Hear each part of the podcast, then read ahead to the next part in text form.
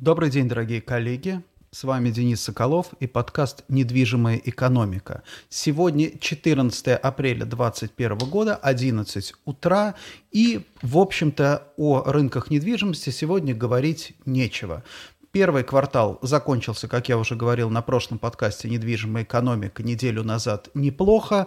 В принципе, часть показателей в зеленой зоне. Если мы посмотрим на, то, на те обновления, там, на те новые данные, которые поступили за неделю, мы, опять же, не увидим ничего принципиально нового. За исключением одного интересного момента, это то, что а, вообще объем сделок с офисами, арендных сделок с офисами в Москве первом квартале 2021 года оказался на уровне 2020 года. Это очень интересный момент, потому что, напомню, 2020 год, начало 2020 года, это было еще до пандемии, было все еще очень хорошо, большинство еще не думало о том, что у нас ждут годовые локдауны и прочие неприятности. То есть, действительно, начало 2020 года было очень хорошим с точки зрения активности, и 2021 год, в принципе, показывает такие же показатели в объемах. Естественно, арендные ставки в рублевом исчислении просели. Ну, это, собственно, и неудивительно. Здесь это не должно, не должно нас с вами на, а, каким-то образом напрягать. О чем я сегодня хотел бы поговорить? В первую очередь, это, конечно, да, это, конечно, то, что у нас до сих пор, вот первый квартал заканчивается, у нас до сих пор, в принципе, нету какого-то макроэкономического, более или менее понятного правительственного официального прогноза. В наших отчетах компании Кушман и Уэйкфилд мы пользуемся прогнозами Moody's. Они, они неплохие, они основаны на глобальных моделях, учитывают множество показателей, но они не очень глубоко понимают, не очень глубоко понимают специфику. Это, во-первых. А во-вторых, они не учитывают тренд развития. То есть то самое, да, то самое, те самые идеи, идеи, которые заложены в стратегии. И вот напомню, очень важная дата на следующей неделе, 21 апреля. 21 апреля 2021 года. Магическая, обратите внимание, магическая цифра. 21 апреля мы ждем, а, мы ждем послание Владимира Владимировича Путина, которым он, по идее, должен нам рассказать, как правительство, как кабинет министров, как даже не кабинет министров, как он видит дальнейшее развитие России. Напомним, что кабинет Мишустина, да, не, в принципе, да, в целом, вот а, если говорить, э, если говорить так по гамбургскому счету, конечно, не оправдал надежд бизнеса, да, потому что в целом, вот если мы посмотрим на, а, там, не на какие-то инициативы, а на результаты, результаты деятельности кабинета кабинета Мишустина за первый год, да, в общем-то, достаточно серьезные кадровые перестановки, достаточно серьезные там усиление норм каких, какого-то регулирования. Но в целом, с точки зрения, там, допустим, активизации экономического развития, это не сильно отличается от того, что у нас предлагал, ну, собственно, да, реализовывал Дмитрий Анатольевич Медведев. То есть такой, на самом деле, Мишустин оказался, наверное, Медведев, ну, не сказать, что Медведев 2, да, но в какой-то, в какой-то степени наследником и преемником, потому что те самые, как бы, прорывы, прорывы. Ну, я понимаю, что, да, я понимаю, что там смешно говорить в условиях ковида о прорывах, но надо сказать, что и самыми какими-то базовыми вещами, типа там, допустим, вакцинации, типа, например, да, там, опять же, реформы медицины, реформы здравоохранения, либерализации, там, допустим, да, законодательства, адаптации законодательства к пандемии. С этим тоже, в общем-то, кабинет Мишустина не очень хорошо справился, потому что, да, мы видим, значит, заболеваемость была у нас очень высокая, в первое, да, второе, вакцинация вакцинация у нас не идет практически никак. На пике пандемии мы видели что? Мы видели коллапсы в аптеках, да, из-за того, что из-за новых норм регулирования. Опять же, правительство не сумело вовремя среагировать. Что, кстати, надо отдать должное, что, в принципе, муниципальные, городские власти, э, да, очень много, большая нагрузка легла на городские власти, и во многом муниципалитеты, города лучше, и губернаторы в том числе, они лучше, быстрее реагировали, потому что они понимали, что это их задача, их задача обеспечить обеспечить преодоление вот этого пандемийного кризиса. А, ну, а, поэтому, на самом деле, все, все сейчас можно, конечно, да, можно допустить, и, собственно, следует, наверное, допустить, что на протяжении всего этого периода, в принципе, год – это достаточно большой срок, но, с другой стороны, год, а, опять же, с какой точки зрения большой срок? Кому-то большой, кому-то не очень большой. Можно допустить, что все это время кабинет Мишустина готовил, да, готовил вот эту вот стратегию развития, которую, в принципе, вот он должен представить. Я думаю, думаю, что как раз 20, она, наверное, уже в общих чертах готова. Более того, готова несколько сценариев. Интересно, что там, допустим, тот же Bloomberg пишет, что сейчас, да, сейчас несколько вариантов речи Путина готовятся, да, чтобы никто не знал точно, с какой он выступит, да, и не смог, ну и вообще идея в чем, да, чтобы никто не смог сыграть на инсайде. А, это, это, это вполне естественно. Я понимаю, что, я так понимаю, что, опять же, базовые какие-то, да, базовые послания кабинета Мишустина уже существуют. Они, видимо, лягут в основу выступления Путина. А Bloomberg, например, пишет о том, что, скорее всего, да, скорее всего, а, упор будет сделан на государственные расходы. Это, но надо понимать, что это не просто сами по себе государственные расходы. На повестке дня стоит в первую очередь, на повестке дня стоит а, а, ускорение экономического развития. Да, мы можем немножко вспомнить Советский Союз, если вы помните, с чего начиналась перестройка в 80-е годы. С ускорения развития. Да, тогда темпы роста ВВП Советского Союза, которые были в районе 2%, в принципе, то же самое, что сегодняшние да, дни, а, сегодняшнее время. Да, а, экономисты и, собственно, правительство поняло, что если мы ставим себе задачу конкуренции, соревнования, там, допустим, там, с Америкой, с развитыми странами, то вот эти 2% не дают нам вообще никакого шанса. Поэтому нужно ускоряться. Да? Вот, собственно, тогда э, население, в том числе даже и образованное население, вообще у нас образованное население в советские времена, да и сейчас тоже считает, э, считает что финансовая какая-то экономическая грамотность это что-то вообще ненужное, достаточно правильно писать ся и ца, чтобы, да, чтобы считаться интеллигентным человеком, а то, что я не отличаю там сложные проценты от простых и не могу понять, как работает банковская система, ну, это, значит, не, не делает меня необразованным образованным человеком. Это, конечно, огромное заблуждение, да, это было огромное заблуждение советской интеллигенции, но оно было еще как бы простительно, да, а вот э, оно совершенно непростительно, конечно, сейчас, потому что действительно сейчас нужно очень хорошо понимать, что происходит. Вот если, допустим, да, кто-то э, кто говорит о том, что я образованный человек, но при этом он не понимает, сколько налогов он платит, вот с моей точки зрения этого человека считать образованным нельзя. Ему надо отправиться куда-то повысить свою квалификацию. Каким бы он профессором не был, это базовые вещи, как грамотность, как мыть руки, возвращаясь домой, или, допустим, носить маску в общественных местах. Да? Это очень важные вещи. Вот поэтому я тоже вот призываю всех всегда ориентироваться и стараться вы понимать, как работают базовые вещи в мире и самое главное у нас в стране, да, что с налогами мы должны, по крайней мере, это понимать. Так вот, от налогов перейдем чуть-чуть дальше, да, к развитию.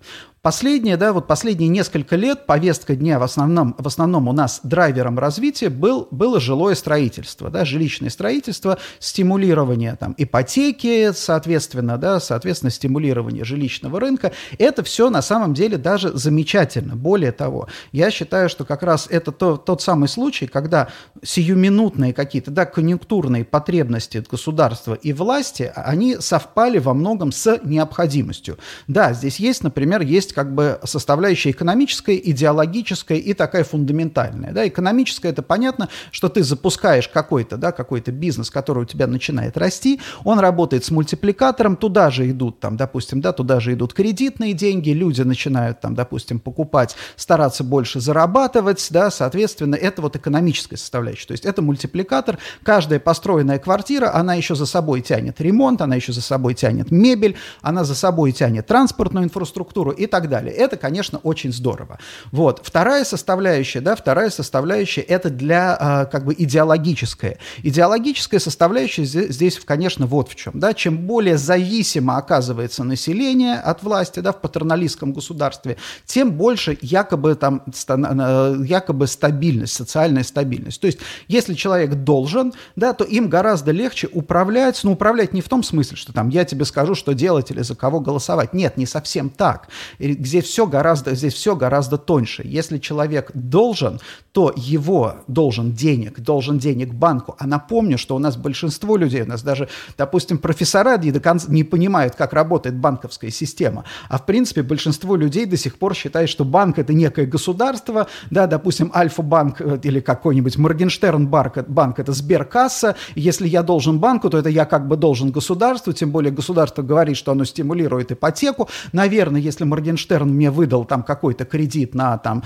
3 миллиона рублей на покупку квартиры, видимо, ему что-то государство там заплатило, то есть как бы человек, люди не стараются не вникать вообще вот в эти вот какие-то сложности, да, а придумывают вот такие вот конструкции. Поэтому, да, поэтому если человек должен, да, то, естественно, возникает какой еще инструмент социальной поддержки? Инструмент социальной поддержки, который заключается еще и в том, что ты можешь этот долг простить, ты можешь этот долг реструктурировать, да, у тебя появляется куча других инструментов, кроме там, допустим, каких-то финансовых пособий, еще что-то, управление, вот как бы, да, управление ожиданиями. То есть это, соци... это идеологическая составляющая. Но фундаментально и действительно в России нужно было много жилья, и сейчас нужно. России не хватает жилья еще со времен первой волны урбанизации. Большевики, извините меня, да, коммунисты, там можно там их любить, не любить, я их там не люблю, это не важно, да. На самом деле они, конечно, они провалили проект урбанизации, просто банально провалили в силу некомпетентности, в силу того, что они ни черта не понимали в этом, да.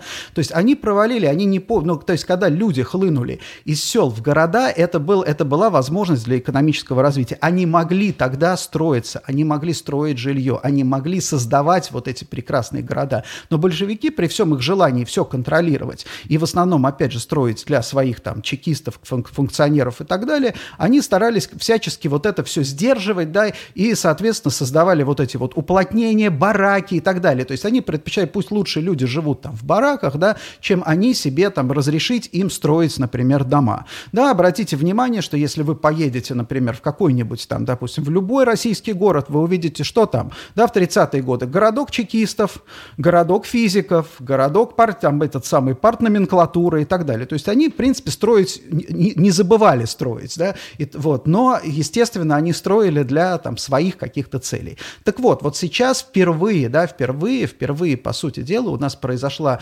возможность создания, да, создания вот этого жилого ресурса, жилой недвижимости для всего населения. И это очень мощно, это, опять же, имеет очень большой мультипликатор. Я э, уклонился от, наверное, основной темы, но мне кажется, мне, мне кажется, это очень важно, это очень важно понимать, потому что любая какая-то стратегическая, любая линия, любой вектор развития, он имеет несколько аспектов. Так вот, я думаю, что вот этот вот жилой, да, жилой вектор, который у нас сформировался, он, наверное, на, не на, ну, как бы не то, что ненадолго, я думаю, что, опять же, в правительстве значит, понимают, что, да, бесконечно он развиваться не будет. Напомню, что у нас за прошлый год долг домохозяйств вырос на 20%, в Москве вырос на 30%. Это долг. Это не то, сколько кредитов берут, это общая задолженность. И пока у тебя, вот если у тебя на 30% выросла общая задолженность, и чуть-чуть у тебя снизилась процентная ставка, то у тебя на твою семью нагрузка, нагрузка процентная. То есть то, что ты отдаешь из своих денег банку, не возвращаешь тело кредита,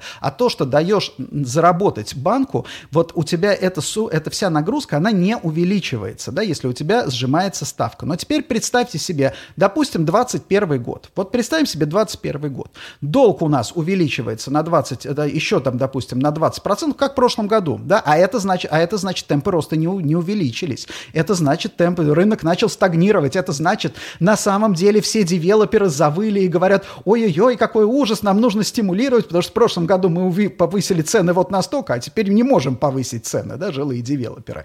Так вот, а при этом, если ставка тоже хоть чуть-чуть выросла, то это с мультипликатором увеличит нагрузку на домохозяйство. Понятно, что люди берут там ипотечные кредиты с возможностью, да, с как бы берут ипотечный кредит с фиксированной ставкой в основном, да, но когда ставка снижается, у людей есть возможность рефинансировать эти кредиты. А если ставка не снижается, то и, а увеличивается, то вот эти новые 30% увеличенного долга, они будут идти по уже новой ставке. И вот я думаю, что это, конечно, очень сильно беспокоит наши власти, потому что это, это, этот фактор, фактор жилищного строительства, фактор ипотечного рынка не может бесконечно толкать экономику вперед.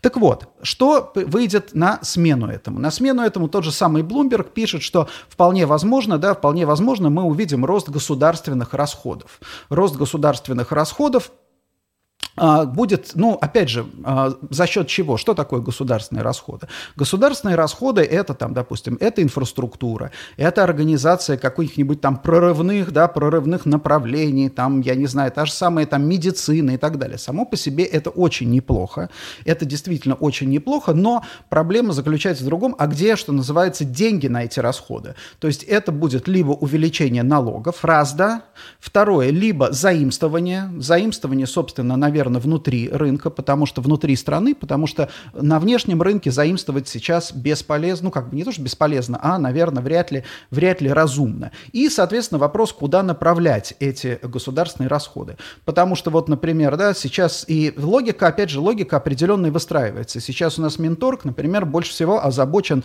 тем, чтобы, да, зафиксировать цены на продовольственные товары, чтобы, не дай бог, инфляция, да, вот как-то она не ощутилась, да, опять же, то, что у нас там э, квартиры дорожают, считают это к как почему-то не считают, но вот сахар, масло, что у нас там теперь яйца, которые стремительно, стремительно дорожают, это вот прямо сидят умные люди в министерствах и думают, как же нам не допустить естественного процесса удорожания, да, удорожания каких-то товаров. Ну, понятно, что есть, а, а, как бы логика здесь такая, что мы не допустим, мы постараемся вас, уважаемое население, защитить от, от вот этой инфляции, вот, но, допустим, взамен, естественно, придется, ну как, что-то же мы должны сделать, значит, соответственно, наверное, какие-то налоговые усиления нужно сделать, да, замечу, опять же, к вопросу, к вопросу о налогах, да, к вопросу о налогах. У нас до сих пор большинство населения считает, что там у нас самые низкие там в Европе налоги. Это не так, да, потому что, и даже напомню, что у нас НДС увеличили с 18 до 20 процентов.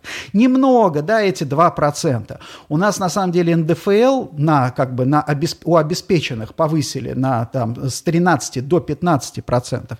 Но ведь вы же понимаете, что это такое. В условиях инфляции, да, вот в эту 15-процентную планку будет входить все больше и больше, все больше и больше людей. То есть налоговое бремя, о чем, собственно, мы говорили на наших презентациях еще 4-5 лет назад. Мы говорили, что, коллеги, готовьтесь к усилению налогового бремени. Это неизбежно. То есть здесь вопрос, какие формы это будет принимать. Да? Эта форма принимает, во-первых, номинальное увеличение, а во-вторых, увеличение собираемости, собственно, чем и занимается кабинет Мишустина. Опять же, с точки зрения личных стратегий, вот здесь я хотел бы тоже обратить ваше внимание, коллеги, да, у нас сейчас очень популярны платежи, допустим, с карты на карту, да, вот мы там перебрасываем деньги туда-сюда, кто-то даже, я, я узнал тут страшное, кто-то даже автомобили покупает, переводя там деньги, я тебе переведу миллион рублей на карту, потому что миллион можно перевести.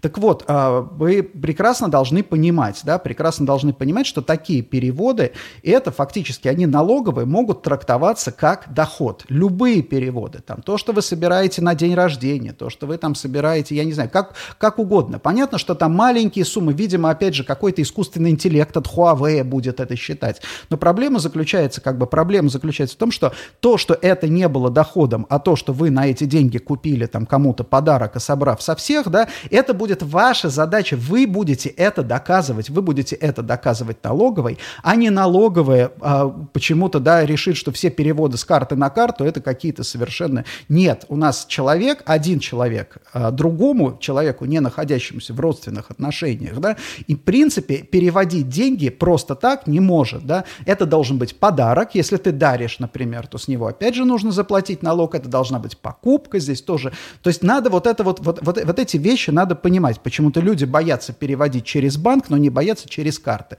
Надо понимать, что налоговый, да, налоговый прессинг будет увеличиваться, будут контролировать, да, будут контролировать приходы, расходы, сколько вы там, допустим, да, сколько вы тратите, потому что, опять же, все вот эти карточки, все эти интеллектуальные системы от Яндекса, Сбербанка, Huawei, там, от кого, от кого, от кого угодно, все эти интеллектуальные системы, они будут постепенно настраиваться на то, чтобы вылавливать, да, вылавливать, причем не вылавливать преступников, не, не вылавливать тех, у кого много денег. Вот вы здесь, здесь нужно понимать простую вещь, что они не это будут вылавливать, они будут вылавливать тех, потому что это компьютеры, они не эмоциональные. Эти компьютеры будут вылавливать тех, у кого, да, у кого вот с точки зрения, кто не выполняет букву закона. И если у тебя, допустим, сейчас, на сегодняшний момент, у тебя кто-то должен там взять, посмотреть, сколько ты кому перевел, сколько ты заработал, свести дебет вот этот с кредитом, подумать, а не больше ли ты тратишь, то когда у тебя включается вот эта система, там, допустим, да, система автоматического мониторинга,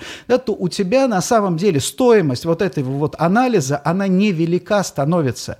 Поэтому, да, поэтому те, кто сейчас сейчас говорят, а, там, подумай, 100 тысяч, да, со 100 тысяч, там, кто будет возиться со 100 тысяч, там, там, отлавливать. На самом деле никто возиться не будет, просто в какой-то момент, опять же, включат там систему совместной разработки э, там нас, э, России, там, допустим, Ростех и э, Китайской Народной Республики, она покажет, о, Вася Пупкин, да, вот Вася Пупкин должен. Эта система сама ему сгенерирует там налоговые уведомления, сама ему отошлет это налоговое уведомление, сама на самом деле отправит в итоге в суд это заявление, да, и после этого Вася Пупкин придет в суд и начнет доказывать, слушайте, вот эти как бы 100 тысяч я собрал на день рождения, я, я собирал, я купил там, я не знаю, там бутылку коньяка там какого-то элитного, что ж теперь мне делать? А я, ну, в суде скажут, подожди, а где у тебя? Где у тебя чек на покупку этого коньяка? Да, давай-ка собери там, допустим, собери заявление от того, кому ты его, кому ты этот коньяк подарил и так далее. Да, вот, коллеги, вот здесь очень важно, очень важно понимать, что сейчас система, российская система принуждения и, наверное, скажем так, и судебная система не будет больше разбираться по, су по существу. Она и раньше никогда не разбиралась по существу, да, но раньше как бы стоимость вот этого вот, вот этой вот аналитики, она была дорогая. То есть реально должны были люди сесть и что-то копать. Как только запустят вот эту вот как бы автоматизированную систему, над которой, судя по всему, работает Мишустин, да, это станет абсолютной формальностью. Вы будете, вот как вы сейчас проехали там на, я не знаю, там превысили скорость, вам пришел штраф в автоматическом режиме, вам сразу, причем в автоматическом режиме, она подпись какая-то чья-то стоит, да, вот, а, а штраф приходит, когда он успел это подписать, вообще непонятно, да, вот, э, но на самом деле все как бы все сгенерировано автоматически, и вот точно так же, точно так же мы с вами будем получать уведомления и налоговые, поэтому, а, насколько, опять же, глубоко, поскольку все сделки, а, все сделки сохраняются, да, сохраняют свои следы, по-моему, три года это все хранится, и, опять же, если внедрят эту систему, насколько глубоко назад она копнет, это большой вопрос. Поэтому, опять же, проявляем с вами, коллеги, огромную осторожность. Итак, сухой остаток. Ждем, ждем 21 числа. Я посмотрю, э, что будет. Наверное, я перенесу даже следующий подкаст или сделаю специальный выпуск подкаста 22 числа. 21 я проанализирую, о чем говорил Владимир Путин. И 22 я расскажу, как, чем это э, может обернуться для нас, какими возможностями, какими перспективами, какими задачами и так далее. Вот, а, значит, ждем а, это. Следующее мы ждем публикацию а, Мишустинского а, прогноза социальной экономического развития. Самое главное, что мы там смотрим, мы там смотрим основной драйвер, то есть то, на что будет делаться упор. Есть несколько вариантов, да, как я уже говорил, для меня был бы хороший, это потребительский рынок, да, то есть как бы модель, модель развития, когда государство стимулирует то, что люди становятся богаче, люди, которые получают, зарабатывают больше, больше тратят, таким образом стимулируется экономика, основным как бы драйвером является население. Но, наверное, на это надеяться не приходится с момента момента, когда Владимир Владимирович сказал, что люди для нас это новая нефть, стало понятно, что эта нефть идет в переработку в большей степени, да, и, соответственно, видимо, да, видимо, как бы модель будет, будет какая? Изъятие, да, изъятие и все большего-большего количества денег, да, то есть стабильность и определенный уровень бедности населения, и, соответственно, какие-то отдельные выборы отдельных направлений, да, для государственного развития. А, на самом деле здесь не, это не повод, я думаю, что там многие будут политологи, там кто угодно комментировать это. Здесь важно для нас, важно понимать вот что. Мы с вами должны, ну не то чтобы обмануть, а эту систему нужно эксплуатировать.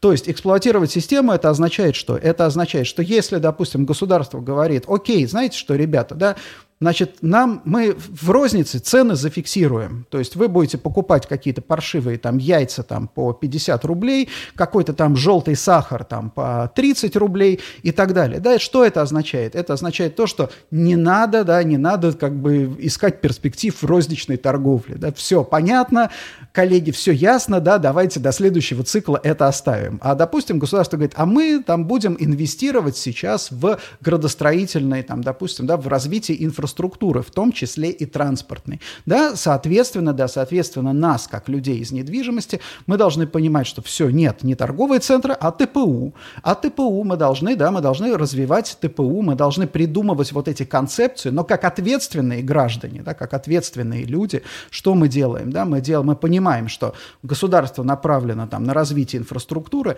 но мы, когда делаем, да, когда делаем какие-то концепции, когда что-то проектируем, когда собираем сделки, Мы должны понимать, что конечным бенефициаром не сегодня, да, может быть, не сегодня, может быть, даже не завтра, послезавтра это будет человек. Поэтому в этом ТПУ должна быть торговая составляющая. Да, даже, но надо точно понимать, что пусть, если, если она не будет основным драйвером экономики сегодня, у нее будут абсолютно другие функции и очень важные. И, наверное, о чем еще я хотел сегодня поговорить, это, конечно, это, конечно, закрытие границ. Да, вот пришла э, информация о том, что закрывают Турцию, соответственно, из-за ковида. И здесь надо понимать простую вещь. Да, много там дебатов, собственно, и в соцсетях, политика, не политика. Безусловно, политика, да, тут даже спорить нечего, не было бы политики. Эту Турцию, наверное, из-за там такого степени заражения закрыли бы давным-давно. Но с Турцией у нас э, очень своеобразные взаимоотношения, у нас то мы ссоримся, то мы миримся, поэтому, собственно, вот так вот политику и колбасит. Конечно, люди, которые вообще покупали путевки в Турцию, в любом случае вне, даже без ковида, их, конечно, ну, нельзя назвать, наверное, самыми прозорливыми, я бы так сказал. И это то, о чем я сегодня, сегодня толковал. Мы все как бы считаем, что да, мы умеем грамотно писать, мы складываем 2 плюс 2, и даже у нас какой-то диплом в загашнике, а на остальное мы не должны обращать внимание. Нет, а, коллеги, мы живем в России, мы должны четко, да, в принципе, чтобы жить хорошо и не терять деньги,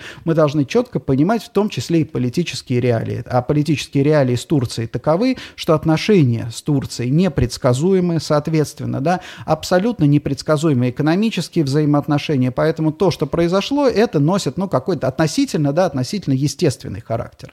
Что здесь еще важно понимать для нас? У нас чиновники всегда, еще даже там в, ли, в относительно либеральные времена, они представляли себе, то есть они в России всегда представляли себе какой-то крепостью, да, какой-то Кремлем, таким вот сахарным Кремлем, да, а, то есть в котором есть много денег, и все пытаются покушаться на деньги. Они не понимают, они не понимают и не понимали принципиально вот таких вещей, как мультипликаторы, что да, потраченный рубль, потраченный доллар, он всегда возвращается. Он возвращается, да, он может вернуться тебе там 50 центами, может вернуться двумя долларами, может вернуться 10 долларами. И если, да, и зависит от, собственно, уровень управления, качество управления, как раз и определяет, сколько тебе вернется с потраченного рубля. У тебя вернется рубль, тебе ничего не вернется, или тебе вернется 100 рублей. Но, к сожалению, видим, чиновники просто всегда считали, что качество их управления таково, что, скорее всего, все равно ничего не вернется, поэтому лучше ничего и не выпускать. Я, например, да, сталкивался с тем, что э, почему, например, было в свое время очень серьезное противостояние, противодействие, там, допустим, открытию торговых центров той же Икеи в регионах. Потому что, да, потому что люди считали, да, э, власти считали, что если от, открывается магазин Икеи, то, соответственно, все деньги, которые люди тратят, уедут в Швецию. Они не понимали, да, непонимание, не понимали банального, что какое количество денег остается в виде налогов, какое количество денег остается в виде зарплат, какое количество, да, что на самом деле акционерам, то есть в любом бизнесе международном оно платит налогов гораздо больше, да, нежели оно платит своим заокеанским акционерам. Поэтому вот, это, вот, эту, вот эту банальную вещь они не очень понимают. Так вот, что с Турцией?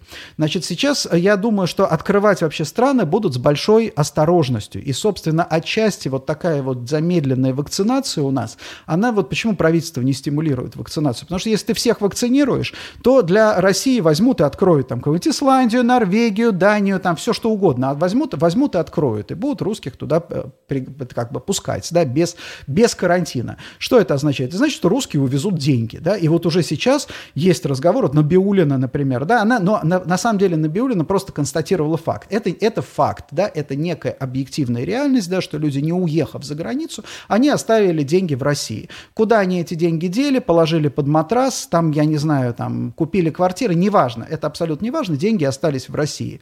Э, вот, поэтому на самом деле выездной турист, туризм, вот если, опять же, раньше в либеральные времена это считалось завоевание, да, потому что то, чего был лишен абсолютно советский человек, возможности выехать за границу. Теперь ему дали эту возможность, он выезжал за границу и, собственно, был благодарен российскому правительству. Теперь российское правительство говорит, все, ну, слушайте, хватит, да, поездили, и, в принципе, нормально, да, нечего. Сидите дома, тратьте деньги, тратьте деньги у нас. То есть нету, как бы, нету социального заказа, нету, э, нету потребности, нету идеи в том, чтобы людей, э, как бы, людей э, отпускать, ну, я не знаю, стимулировать выездной туризм. Поэтому то, что Турцию закрыли, это естественно, это, э, как бы, ожидать каких-то, ожидать каких-то курортных пертурбаций э, можно, можно дальше. Я не думаю, что на лето там что-то у нас, что-то что хорошее откроется с точки зрения личных стратегий. Я, наверное, скажу вам так, коллеги, если вы летний отдых на море еще не забронировали, то, наверное, есть смысл в этом году, например, да, посмотреть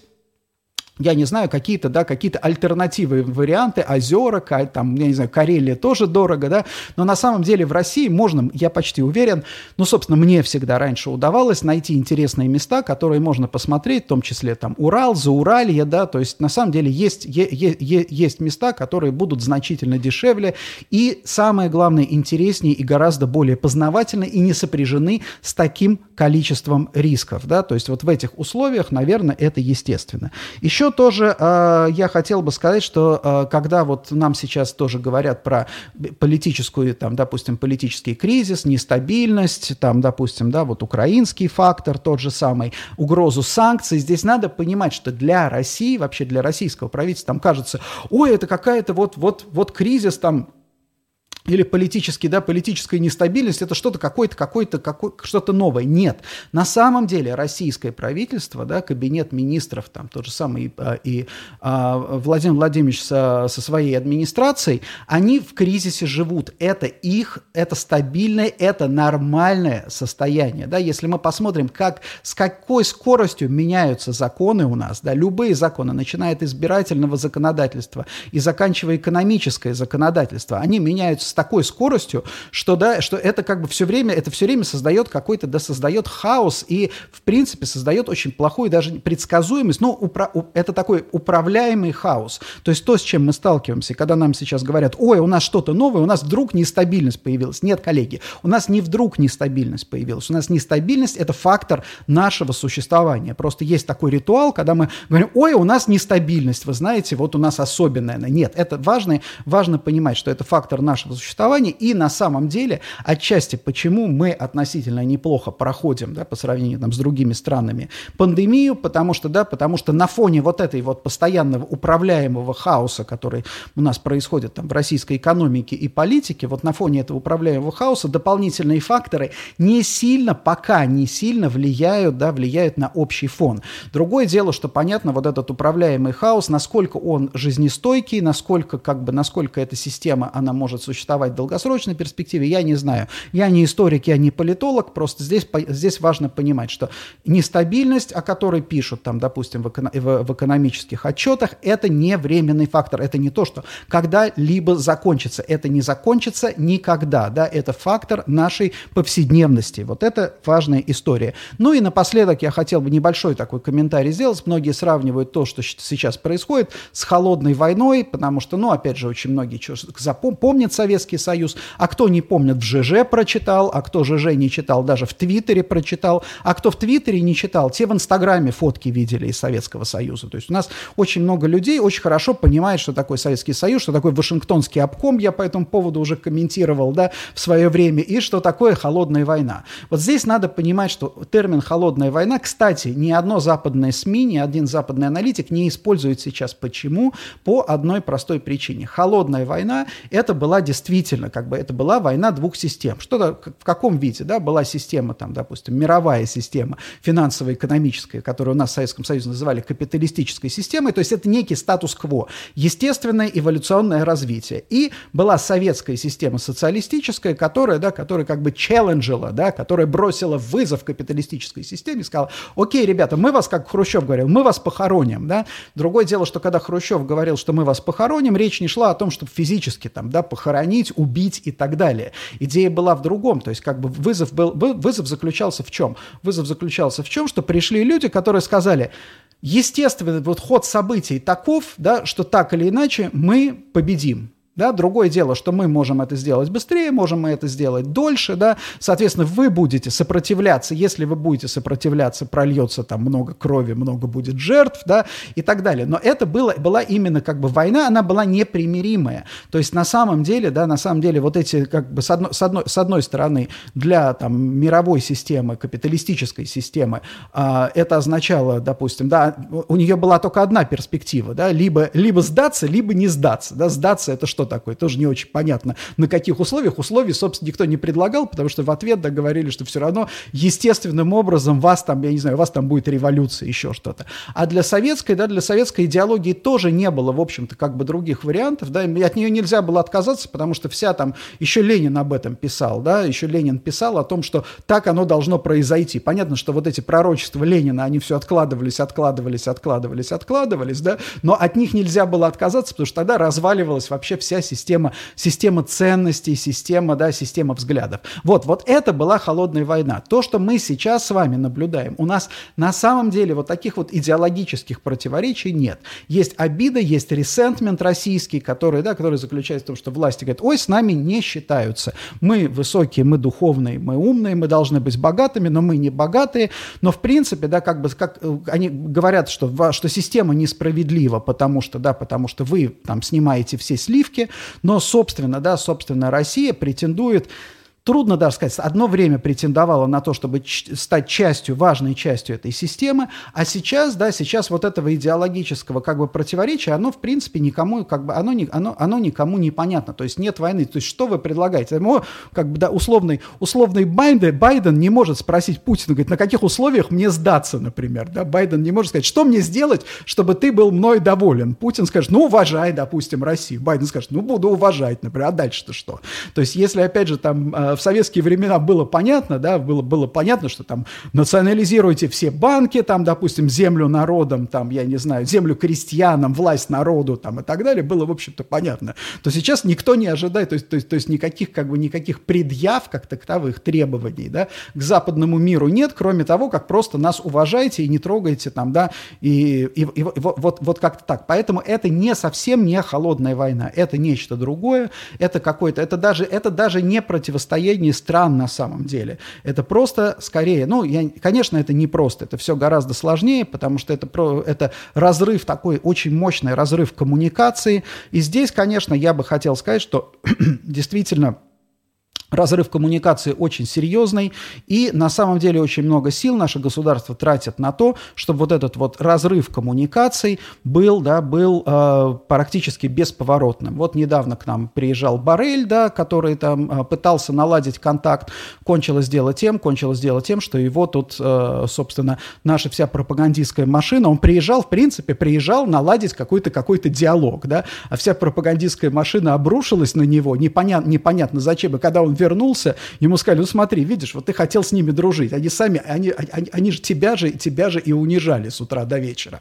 Вот, а, и это, конечно, а, это, это, это очень, а, наверное, неприятно, потому что у нас скорее, как бы, да, такое вот технологическое, технологическая машина управления, она теперь живет в какой-то степени своей жизнью, поэтому это не холодная война, это скорее такое вот кавкианская, да, кавкианская своя, своя собственная жизнь. Что нам в этой связи делать, как я уже говорил? Только знание и образование преодолевает вот эти все препоны. Мы должны не там, не, не верить выдумкам, не верить там, в какие-то сказки, да, а четко должны понять, сколько мы платим налогов, что делает государство. Даже если нам не нравится, нам не нравится сейчас, это очень, реально очень неприятно, например, сейчас обсуждать политику, там, допустим, политику России в отношении, там, даже я не буду называть там болезненные темы, в отношении даже пандемии, потому что действительно выглядит все очень, не, не очень хорошо. Но нам нужно понимать, нам нужно выдвигать как бы свои гипотезы и вести себя, строить личные стратегии в соответствии, да, соответствии с тем, что происходит. Спасибо большое за внимание, уважаемые коллеги. Напоминаю, что это подкаст, видеоподкаст «Недвижимая экономика». Он транслируется в реальном времени а, в, а, на моей страничке в Фейсбуке. Страничка называется «Недвижимая экономика». Его легко найти на, по хэштегу «Недвижимая экономика». YouTube-канал выкладывается запись «Недвижимая экономика». И, соответственно, во всех агрегаторах подкастов в аудио аудиоформате. Вы ищете «Недвижимая экономика», подписывайтесь, слушайте. Он выходит по средам в 11 утра. И в следующий раз мы с вами встретимся и будем обсуждать послание Владимира Владимировича Путина. И у нас с вами будет, я надеюсь, более или менее ясные э, перспективы, чем заниматься и как строить личные стратегии в этом году. Хорошей вам рабочей недели, замечательной погоды и счастливо!